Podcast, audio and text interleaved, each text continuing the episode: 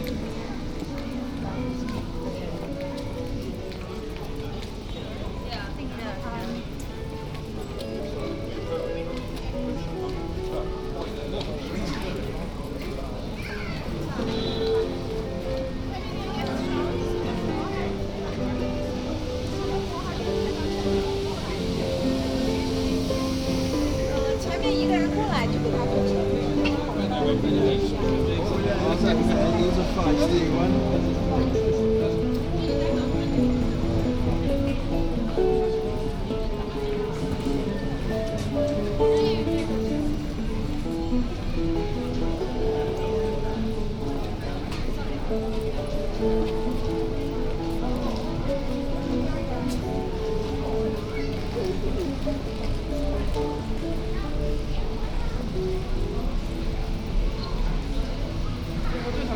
Thank you.